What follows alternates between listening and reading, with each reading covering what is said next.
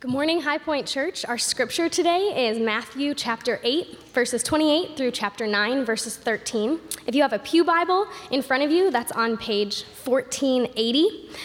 While you're turning there, I also want to remind you that today, after both services, at the end of the service, we'll have Ask Me Anything or AMA, where during the service, you can text in your questions. There'll be a number that's on the screen periodically. So if you have anything that triggers your mind that you want to ask about, feel free to send that in at any point, and then they'll be discussed um, following that closing worship.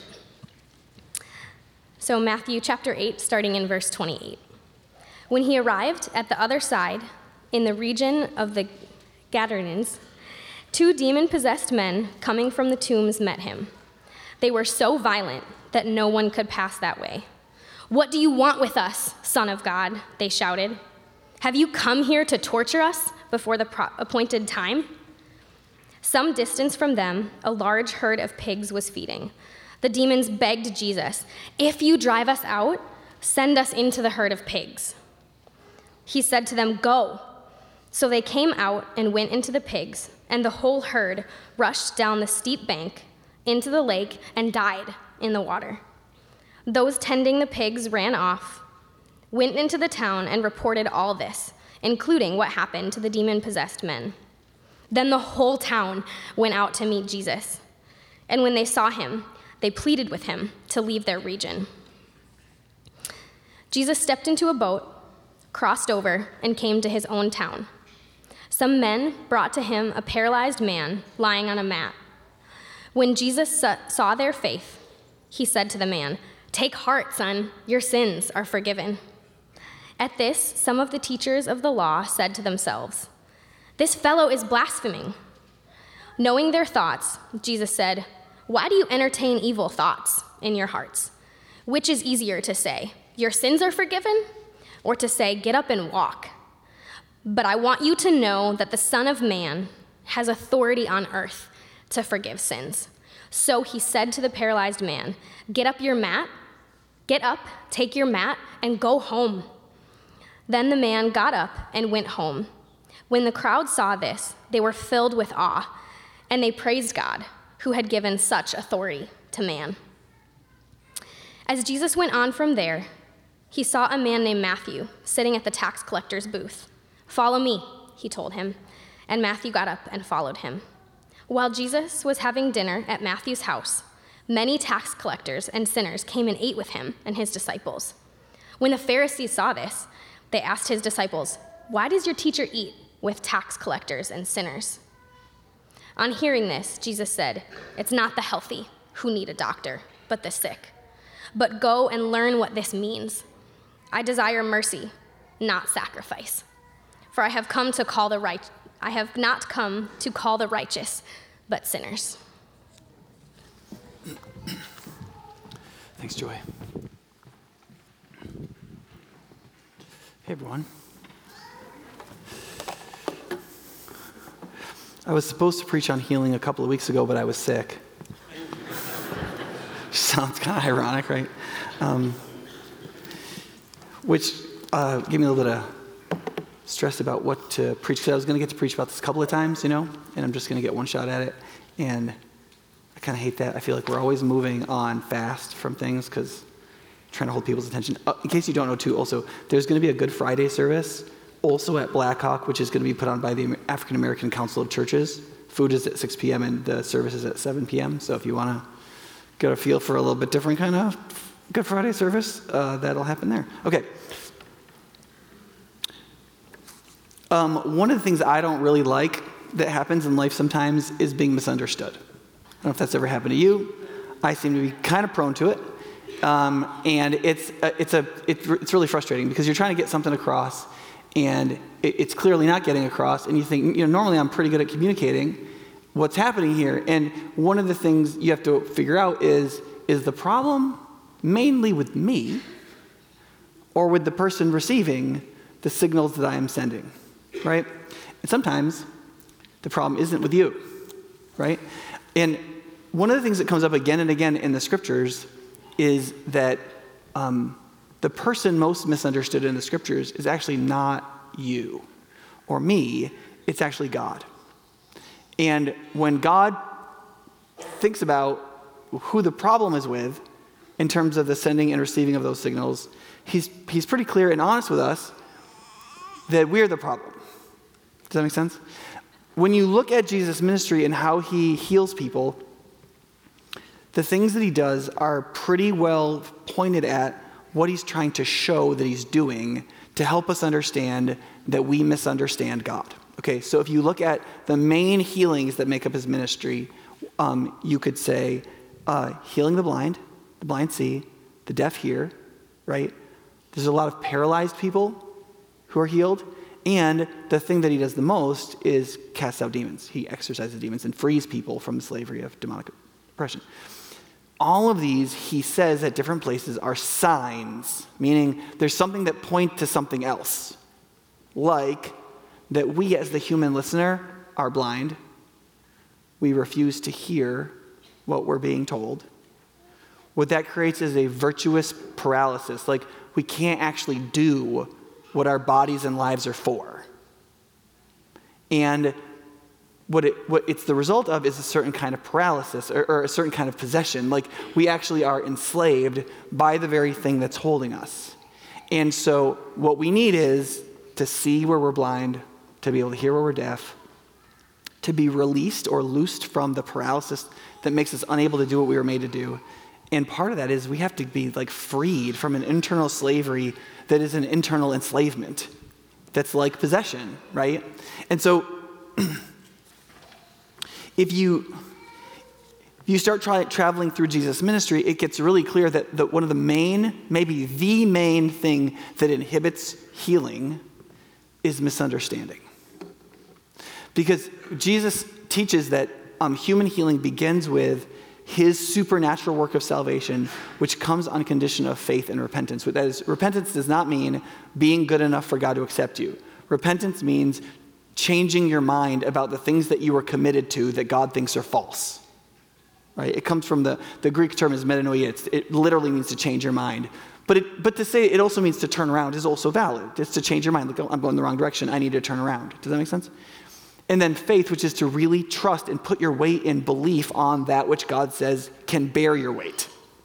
Right? And then when that happens, salvation happens. That is, God comes in, forgives our sins, fills us with the Spirit, begins to transform us to be more like Himself because we're, we're ready to turn towards Him because we've turned away from that which competed with it, and we also are willing to believe Him.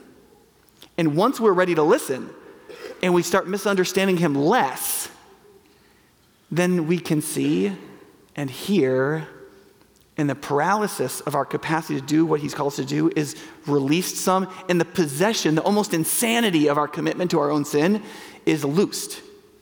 And we have a just completely new way of living. And in that, God can then bring about an enormous amount of healing. Does that make sense?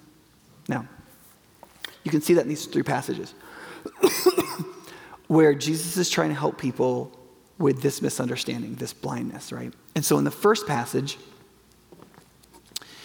um,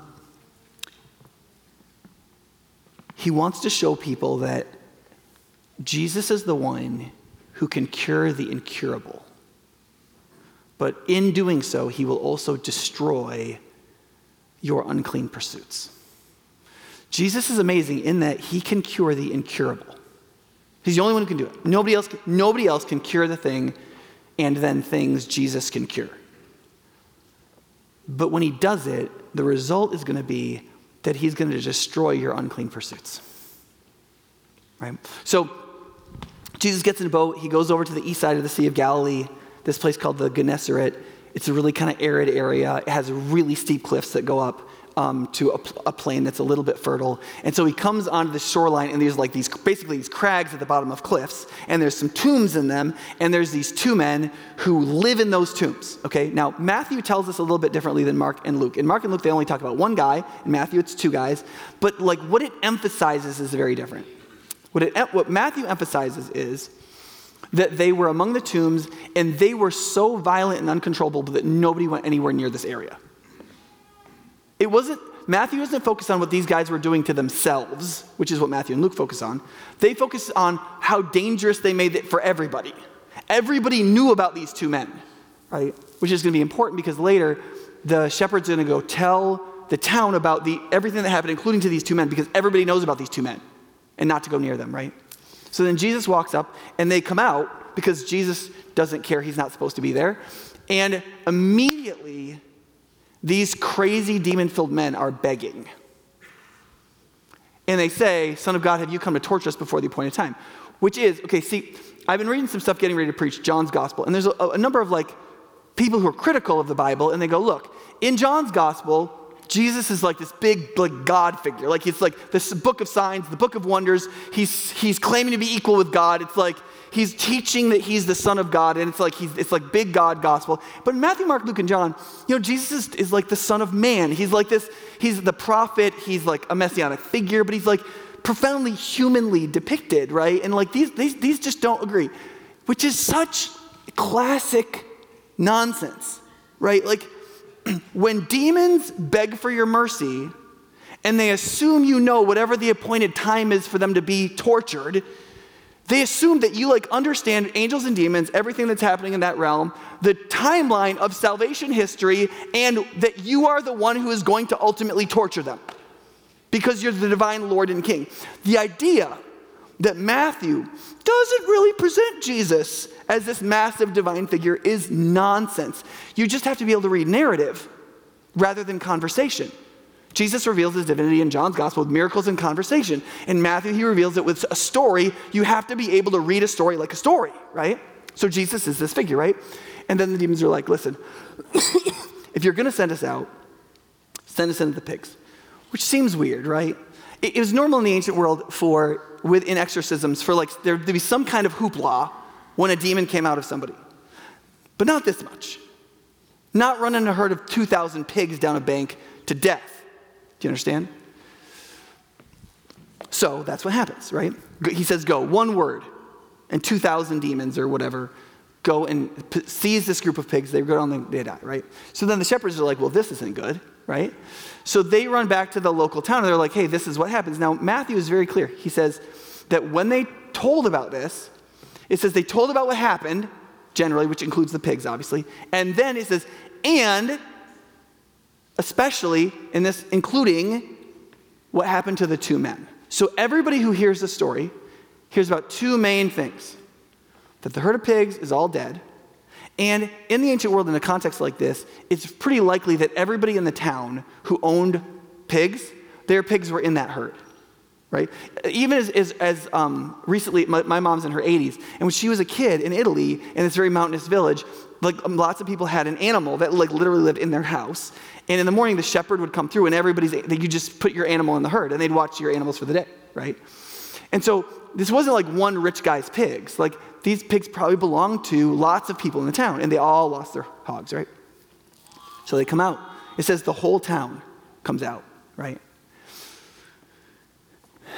And see, they have a choice, right? Because Jesus is just entering the region. He just got off the boat. He hasn't even climbed up the cliffs yet, right? He's not even in the region.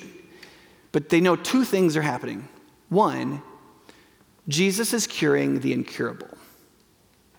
These people could do nothing for these men except avoid them. That's it. And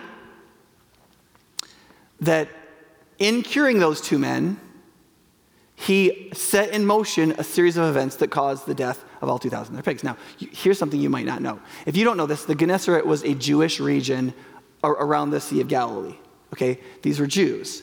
Now, the Torah explicitly says Jews are not supposed to have pigs. Pigs are considered an unclean animal. Goats and sheep were like better fitted to the terrain. For whatever reason, God didn't want them to have pigs because um, he wanted his people to forego some, some good things in life, like bacon. And so, because pigs didn't chew their cud, they were considered unclean animals. So these people weren't even supposed to own these animals. They're not supposed to touch them. They're not supposed to eat anything from them, right? And you can kind of imagine how this happened, right? Like, you know, they're all living their best life now out there.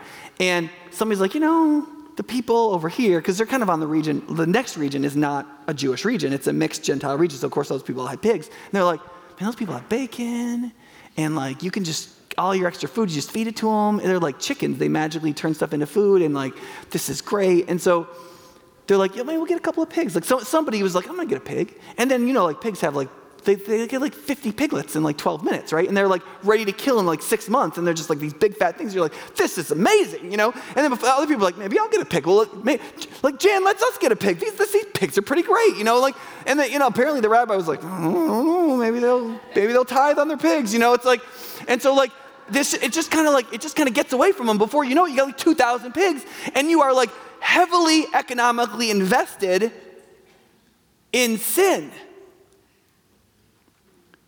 And then, like in one fell swoop, Jesus lets the demons go in these things and they just kill all of them. It just wipes it out. And it's a shock, you know? And one of the things that Matthew wants you to take away from this is the tragedy of what happens when these town people come out. Because they have a choice. They can receive the one who can cure the incurable, who will also destroy their unclean pursuits. And they choose their unclean pursuits. Do you understand? Like they misunderstand Jesus. They, they would rather have whatever they're pursuing that they think is going to make them happy. And if that's going to be endangered by this one who comes and cures the incurable, well, all the worse for him. And so they ask him to leave, and he does. Right? And so one of the misunderstandings that you and I are going to have to overcome if we're going to experience something like healing is make no mistake, Jesus can cure the incurable. There is no one else who we're going to find out in the next passage can forgive sins, can wipe away the human debt of guilt, can bring the peace of God, can change your heart to be reordered to the good. Like there, there are some things in us that are very deep and very dark, and He can cure them. And when He does, he is also going to destroy your worldliness pursuits, the things that you pursue that you know, or you're going to find out he doesn't allow because they're actually part of the sickness. He doesn't, he doesn't leave the sickness he's come to cure. He doesn't come to forgive sins and then encourage you to incur as much more guilt as possible, right? The two kind of go together. He wants to totally redeem your whole life. And he wanted to get these people to figure out what happened with the pigs. How did this happen, you guys? And they knew he was going to confront them. Even after all the pigs were dead, they were back down to zero pigs. Well, who knows how many they had back at the house, you know? But like they were, they had lost like 2,000 pigs, and like all they had were like the piglets, you know, oinking around back there at the house, and they were not willing to debate this, right? And listen, there are people in this room, there are people all over the city, and they know that there is something very special about Jesus the Christ. They know, they know it. But they are not going to marry the person they're living with. They're not going to give up on their pursuit of wealth the way they want to. They're not going to give up any of their privacy to open their home to hospitality to people that God might put in their path. They're not going to they're not going to realize they have no right to judge the bad people that they think are really bad that they want to attack in person or disband from their friend group or hate on digital medias. There's stuff they're committed to. And they're not going to give it up because they don't, they don't really believe they're dying of the incurable. They don't believe that they're, they're like pre dead men among the graves. They think they're fine. They'd rather have the pigs. And it's a misunderstanding of your very being. What will make you eternally happy? What will unleash your full humanity? What will free you from the possession of sin, what will allow you to hear what you have to hear and to see. The truth is, it can be seen. But you have to choose. You have to choose between the one who can cure the incurable but will destroy your pursuits, right? Second thing is even in your paralysis, forgiveness is your foundational need. Even in paralysis, forgiveness is your foundational need. Most of us have something that's painful and inhibiting and diminishing in our life that we believe if we presented ourselves before a caring, powerful being, that person would do something about it. And it would be self evident that that is the thing that should be done. Okay, so in the next passage, Jesus goes to what Matthew calls his town. In the context of the gospel, that's just Capernaum.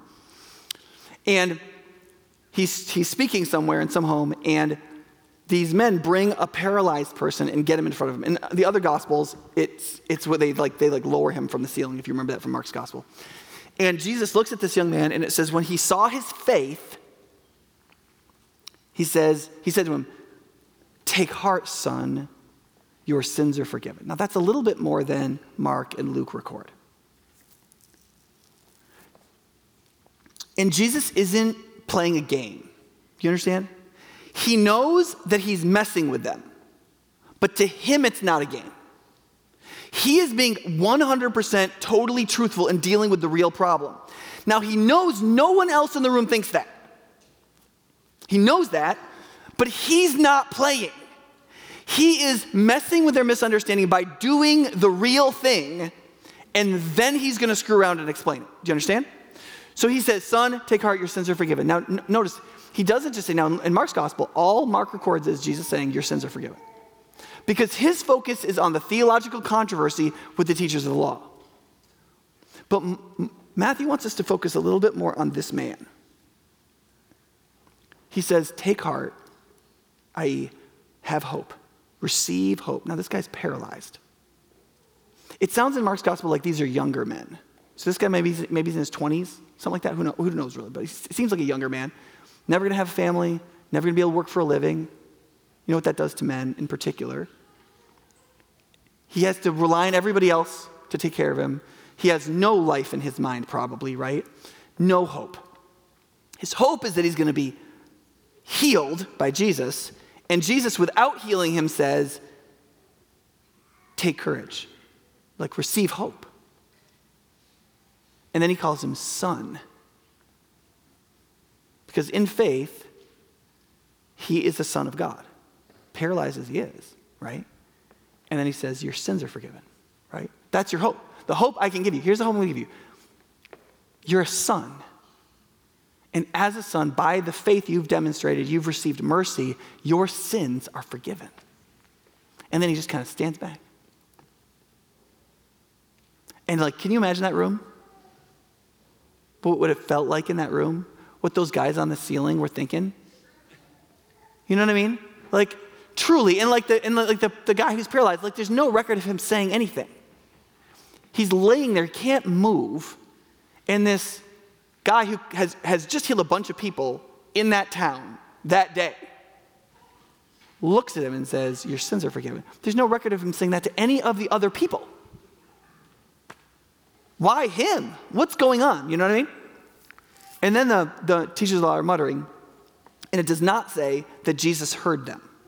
This is again Matthew showing the divinity of Jesus without saying, Jesus is divine. Okay?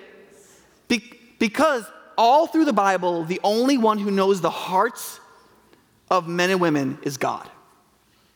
Proverbs says, We look on the face, but God sees the heart.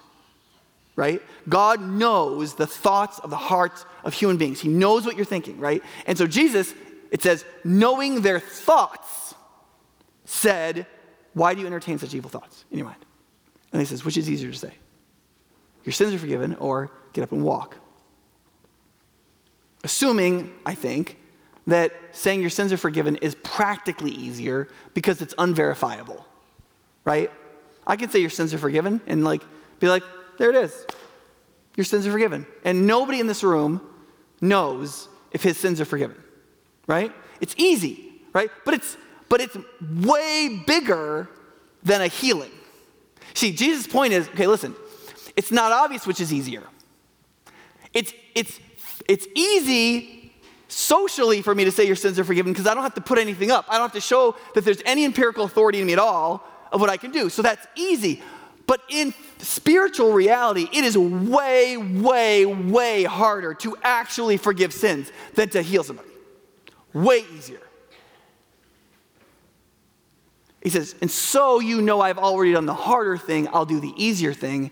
And he heals this man, right?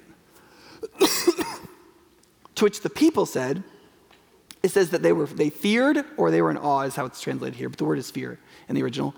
They glorified God, right? And they and they were they were astonished that God had given such authority to men, which is kind of a pun thing, which I'm not going to take time to get into right now. because Jesus called himself the Son of Man, which was a revelation of his divinity, but they misunderstood him, right? But here's the point you will present yourself to God in your life at various times with what you feel like is tantamount to a paralysis. A condition in yourself that is so acute, so painful, so difficult, that you would think that if you were just revealed in front of somebody who actually had any power and any compassion, they would know that there's only one way to love you it is to take care of that thing the paralysis. And what you need to know is that when you do that to the Lord, His word to you is something like, if you come to Him in real faith, son, daughter, take courage. Your sins are forgiven. That is, even the one who comes to Jesus with what feels like a paralysis, in that, with that level of absolute desperation, and you think that is your absolute need, what Jesus says is, it, I know you feel that way. And I want you to have hope. But you need to know that if I capitulate to this lie, you will never be healed. You'll never be healed. And the worse the paralysis, the more tempting the misunderstanding.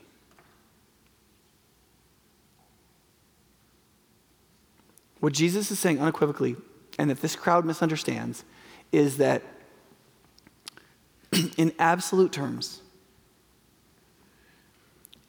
our problem with sin, what it does to our relationship with God, what it does within ourselves in making us blind and deaf and paralyzed and possessed and so and dead, and I could go on, is a deeper and more foundational suffering than a paralysis. Do you understand?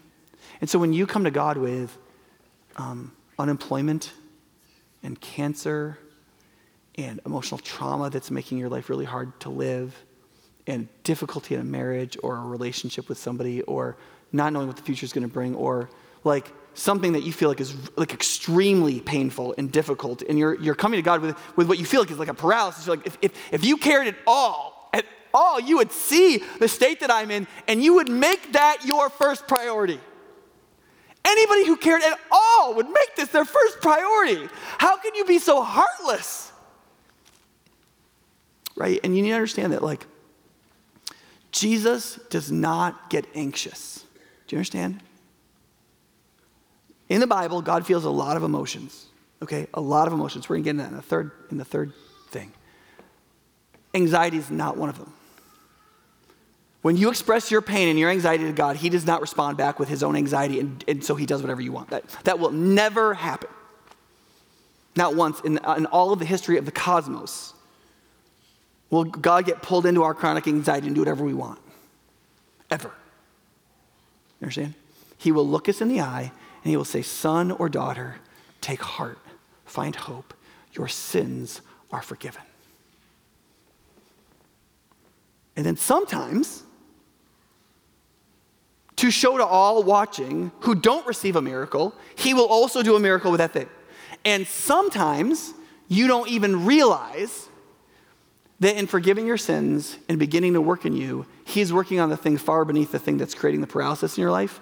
And so when he heals this, you're ready to heal this to where he can heal this and this, and ultimately to where this is healed. The thing that's, that's destroying you.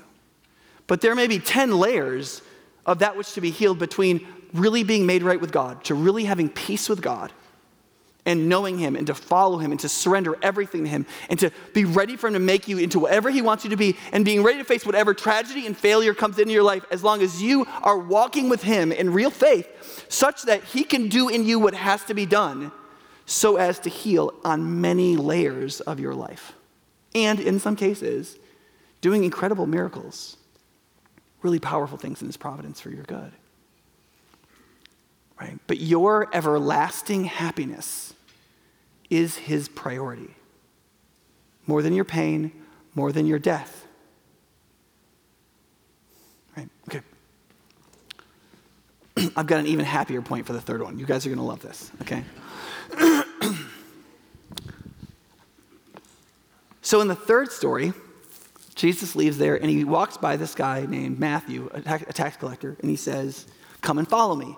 And he leaves his tax collecting booth and follows him. And then the, immediately you're in a scene where you're at Matthew's house and everybody's having a party, and there's a bunch of other tax collectors and just sinners, just generically, which who knows who they are, right? Um, there's often, often a duality in the New Testament with Jesus where it's like tax collectors and prostitutes, right? So maybe that's who else is there. I mean, who knows? But bad people, Roman soldiers, maybe, st- you know, stuff like that, right? And they're having this meal, and so the teachers of the law, like these guys who are like Jewish leaders, are, are like, hey, to the disciples, they're not talking to Jesus. Hey, like, why does your teacher like sit and eat with these people who are like really terrible sinners. Right? Now, it's important to recognize, you guys, this is very important because we want to sit here because we think of ourselves as like really liberal minded, open minded, loving, forgiving people. We look at these people and we're like, oh, the Pharisees, there they go. Legalism, judging. They're awful, right? Let me hate this person on Twitter. You know, it's like, it, it, we, we are an incredibly judgmental people. And uh, Christians, non Christians, Americans, Madisonians. Listen, I've, I've never lived anywhere, anywhere near as judgmental as Madison in my life. I've lived in seven or eight different places, very different places in the country, um, liberal towns, conservative towns. I have never lived anywhere as abusive and judgmental as Madison. Okay? Now, it may be because I'm a Christian and Christians are kind of a minority here, and so we ta- I take it on the chin a little bit more here. It might be. I'm not sure. I think it just might be generally just the case. We're just pretty uppity people, you know? Um, but here's the thing judgmental people have a point. Do you understand? They're not just like making it up. Sin is bad, it really hurts people. And when you're trying to be a good person and other people do not appear to be trying, that is very frustrating. You know what I mean? Here's an example of this people who hate welfare, okay? You understand, like, that helping the poor is an important thing. But they can get a little frustrated paying other people's bills. You understand?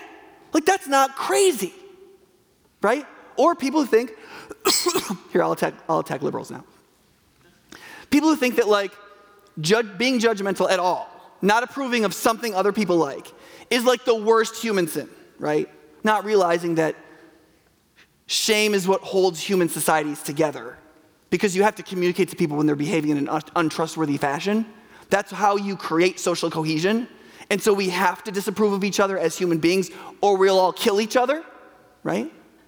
And yet, it's just like, oh, those people are just, just awful, you know? It's like, well, see, most judgmental people have a point, right? Not approving of people who are not in the mainstream, but who are legitimately doing what they have a right to do, right? Whether they're LGBTQ people or gun owners, you know, like, you, like they may be a minority, but they have the right to do that thing, whatever. And so, right? So judge, judgmental people have a point. And so when the Pharisees are like, look, you realize these people are fleecing the Jewish people to give money to Rome so that they could be rich. Like, you realize this. Like, in the prostitutes, like, you realize prostitution is not a victimless crime. It's a everybody's a victim crime. Literally, the prostitute, it's a crime against her. It's a crime against the man. The man is committing a crime against the woman. They're both committing a crime against the wife. They're all committing a crime against the children. Everybody's committing a crime against the entire society. Like, these are not victimless crimes. Like, people who are judgmental have a point. That's why you're judgmental, right? But people who are really trying to be good, but aren't good, which is most of us who are trying to be good, instead of pursuing the very heart of divine love, we tend to adjust the law so that it kind of sounds like God's law, but it doesn't really demand the self giving love, but we still get to be good people. right? That's called legalism. You change the law so that it suits you, but that the great demands of love no longer make your life hard.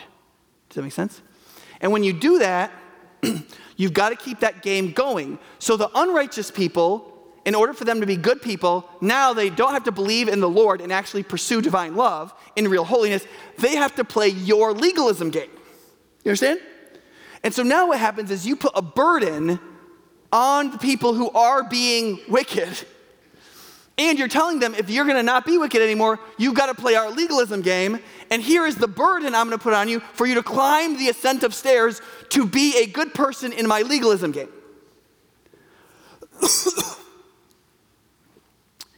in, this, in this passage, um, and this story is told both in Luke and Mark, there is a Jewishism that, because Matthew, most people think Matthew's gospel is written mainly to Jews. Where if you, if you understood Jewish stuff, you would understand his gospel better. He, he quotes an Old Testament verse that the other two gospel writers don't quote. It's from Hosea chapter 6, verse 6, and it says, I wanted mercy, not sacrifice. Now, there's not a lot of places in the Bible where God says that because God says in the Bible he wants sacrifice, that sacrifices are a means by which we atone for sin and God offers forgiveness to human beings, right? However, Hosea was written to the northern tribes of Israel. Get it? No, you don't get it. It's fine. Jews who heard this would have gotten it. The northern tribes of Israel came up with their own system of sacrifice and worship that was disconnected from the temple of God and disconnected from the real priests of God. And so it looked a lot like the religion of Judah, which was the religion of the Bible, but it was actually totally different. They had their own big like calves and like stuff, their idols that they worshiped, and they worshiped God and Baal and Ashtoreth and whoever thought that they would do something good for them. and so they did all these things that looked like the Jewish religion, but they were not the Jewish religion. But what they were doing was killing people and stealing from widows and doing all kinds of unjust things. And so you get to Hosea 6, and God is reading them the riot act. You are going to die. And it's and you get to Hosea, and it starts with this like really beautiful song of repentance, where they say, Come, let us return to the Lord. He has torn us to pieces, but he will heal us. He has injured us, but he will bind up our wounds. After two days, he will receive us. On the third day, he will restore us, that we may live in his presence. Let us acknowledge the Lord, and let, it, let us press on to acknowledge him. As surely as the sun rises, he will appear. He will come to us like the winter rains, like the spring rains that water the earth, right? Which is like, yeah, that's beautiful. After five chapters of you're gonna die, like they finally got it. This is so great, right? And God's response is in the next verse, what can I do with you, Ephraim? What can I do with you, Judah? Your love is like the morning mist, like the early dew that disappears. Therefore, I cut you to pieces with my prophets. I killed you with the words of my mouth. My judgment flashed like lightning upon you. For I desire mercy, not sacrifice, and acknowledgement of God rather than burnt offerings. Like Adam, you've broken the covenant, and you were unfaithful to me. Gilead is a city of wicked men, stained with the footprints of blood. As marauders lie in ambush for a man, so do the bands of priests. They murder on the road to Shechem, committing shameful crimes. I've seen a horrible thing in the house of Israel, and so on. See the point? He's saying, listen, you've got a nice fake religion you've worked up for yourself. And it is, it is making you 10 times worse. And the way we know this is what I asked for in the Torah outside of the first chapters of Leviticus was justice. I asked you to treat people well. The vast majority of the Torah is not about the sacrificial system, it's about treating people justly. And when they were found in misfortune, mercifully. And that was part of humility that flowed from the fear of the Lord, or like it says three times in that passage, acknowledging God, having real faith.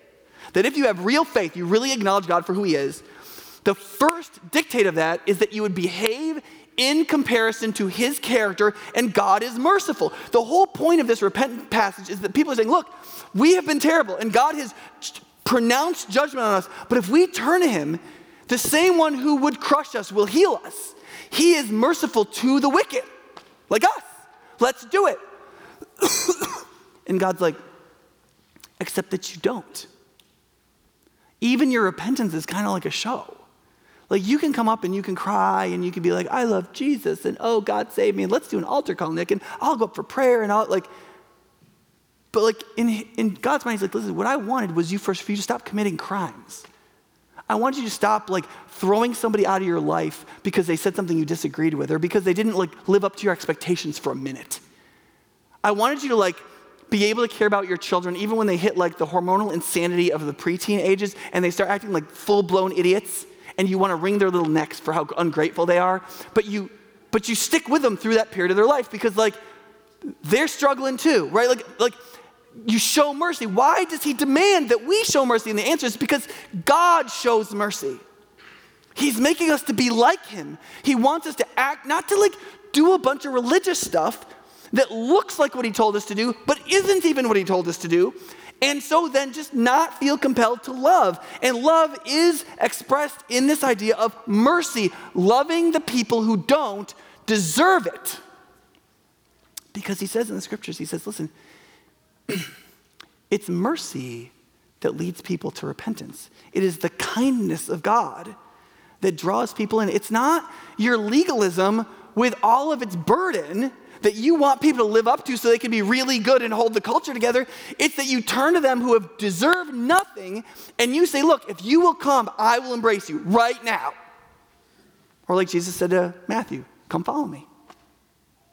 And he just did. And that was enough. Now he followed him to quite a ride. That wasn't it.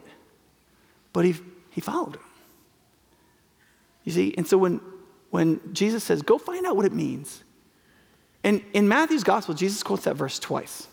He quotes it again in chapter 12. Go find out what it means. I desire mercy, not sacrifice. Especially when he is himself the sacrifice. We're not doing any sacrifices. Jesus did the sacrifice because we're not supposed to do that for him. We're not supposed to be like Jesus hanging on the cross, but what we are supposed to be like Jesus is people of mercy. And we're not. You know? And so it's really easy to misunderstand him, and he has to do this. If Jesus doesn't do this, talk like this, then we will all become our own kind of legalist you know? Like when you're trying to be a good person, what the flesh will always produce is a legalism where you don't have to really die in loving others, but you've got a system of goodness that you do that you think will make things work. And you're going to invite people to that rather than to the merciful one. Does that make sense? So, if, we, if you want to be healed, in the deepest possible way, if you want to experience what God calls salvation, then what has to happen is you have to realize that you are probably blind, deaf, paralyzed, and possessed. Sin isn't just about guilt, it's about what it does to our heart and soul and mind and what we are able to receive and believe and live out. He wants you to be able to see and have ears to hear and to be able to move with the energies of love and to be dispossessed of the control of the slavery of sin. And in order to do that, you need to realize what he's really like. You can't make a Jesus in your own image. He can cure in you the incurable. The absolutely incurable. What you think is beyond the pale, he can cure. But he will destroy with it your unclean pursuits. And those go together, and there's no way to take them apart because they're both love. And you need to realize that though you present him with your paralysis, what you believe anybody who really loved would he would, he would take it away, he would do something about it, he would heal it right then. And he, his word to you is take heart, my son or daughter. Your sins are forgiven. And that you have to start there rather than where you wanted to start. And that's love. That's real healing. And third, you have to realize that when you do try to believe and try to be a good person and try to live out God's will, that indwelling sin has an incredible ability to trick you and us. And we think that we're becoming ever more Christian, and sometimes we're really coming up with a new law that fits our little subculture that feels really good, but that really doesn't demand that much of us, which feels great to be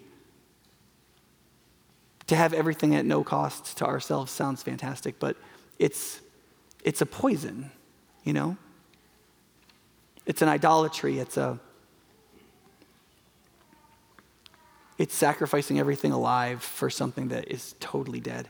And therefore he demands of us, he says, "Listen, I want mercy. That's what I want. I want mercy. You want to know what to do next? You don't know all the commands of the Bible? Okay, well, read it, but I'll tell you what they're all doing. They're expressing mercy, all of them. Either what they protect you from or what they save you out of, or they're all mercy. And that's what I want. Right? And as Christians, we have to just constantly kind of be going back to that. Like, what, what is truthful mercy? What is what the Apostle John would later call grace and truth together? And I think only, and I mean, that, listen, you guys, that's, that's barely a page and a quarter in the Bible. You keep reading, and it's like it's just a new thing on every page. And that will either make you want to, like, run as fast as you can from God, or make you feel like incredibly excited about all you're going to learn in the incredibly terrifying pursuit of what it looks like to love like God and be loved by God. To live a life of real mercy. In a world in which mercy is not the most pursued virtue. And I'll end with this. But if we do that, if we do that, we won't be heaping burdens on people because of our legalism, and the wicked might come. And listen, that's what we want our church full of. We want our church full of wicked people, like me. Let's pray. Lord God, as we um, as we think about this stuff and we think about healing, we want we want to be healed. We want that thing in our life that feels like a paralysis to be healed.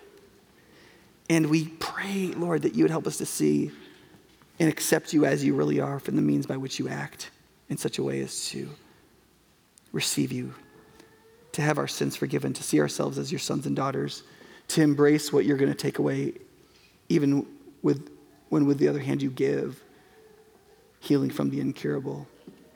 We pray that in so doing, you would keep us very close to you so that we would always remember that you want mercy, not our fake sacrifices.